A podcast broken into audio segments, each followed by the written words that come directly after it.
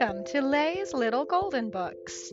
I hope you all enjoy today's story, and maybe the grown ups will remember it from their own childhood.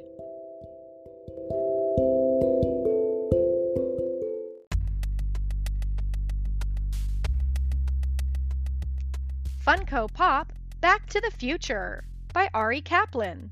A Little Golden Book.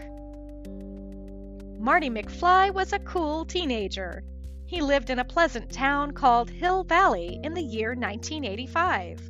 His parents were George and Lorraine McFly. Marty went everywhere on his skateboard, but he would soon find a new way to travel. Marty's best friend was an inventor named Doc Brown. One day, Doc showed Marty his latest invention. It was a time machine made from a car. The car looked very futuristic. Doc explained. If you're going to build a time machine into a car, why not do it with some style? Marty was very excited. He jumped into the time machine and accidentally turned on the time circuits. Great Scott! Doc shouted. Before Marty knew it, he had traveled back in time. Marty was now 30 years in the past. He was in 1955. Why, you! This has got to be a dream, he said. The time machine had landed inside a barn. The farmer who owned it was not happy. Oh no, the time machine was broken. Marty was stuck in 1955. He knew that Doc Brown was a young scientist back then, so he went to the doctor's lab. Doc, you're my only hope, Marty said. Young Doc thought about how to help Marty get back home.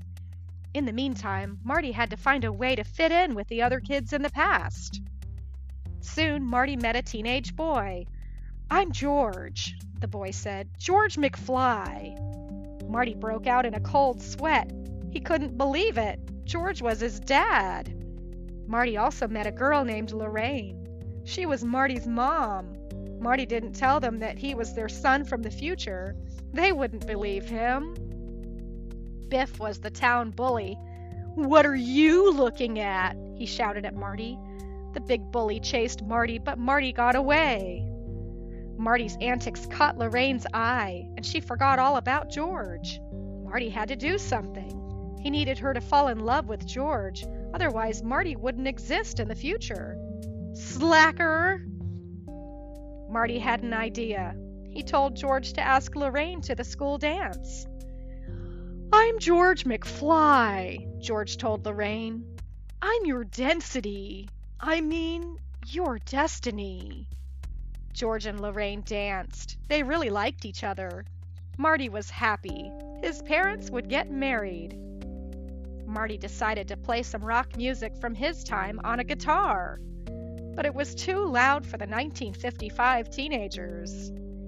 Guess you guys aren't ready for that yet, Marty said with a shrug. But your kids are gonna love it.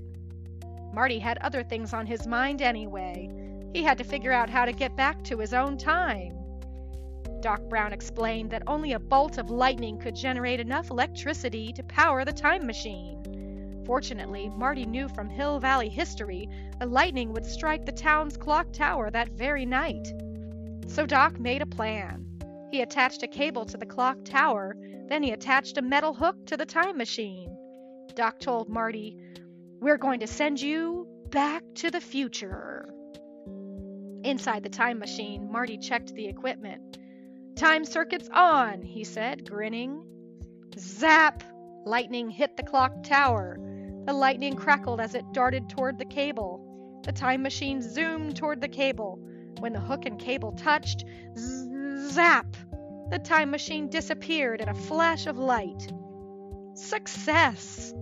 Marty reappeared in his own time, and older Doc Brown was right where he'd left him. It works! the doctor exclaimed. The two friends cheered. Marty thought his time traveling adventures were over until Doc Brown later appeared in an upgraded time machine from the future. Marty's adventures were just beginning. Where we're going, we don't need roads. The end.